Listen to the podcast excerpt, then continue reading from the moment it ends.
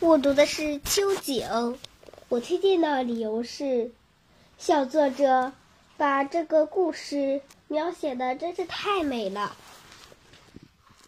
秋景，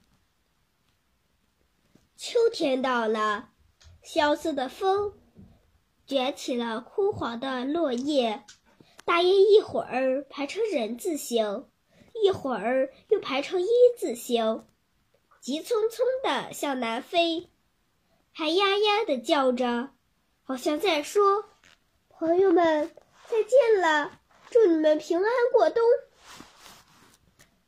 田野里，成熟的稻子颗粒饱满，沉甸甸的，随风起舞，飘散着醉人的芳香，翻腾着滚滚的金波。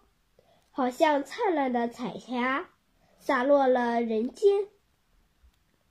黄澄澄的谷子被谷穗儿追得直不起腰来，可它还是使劲的随风摇，好像是为金色的田野唱着赞歌。果园中，果子的芬芳扑鼻而来，沁人心脾。你看。黄澄澄的大鸭梨压弯了树枝，红彤彤的苹果像小灯笼一样挂满枝头，好像看上去很好吃。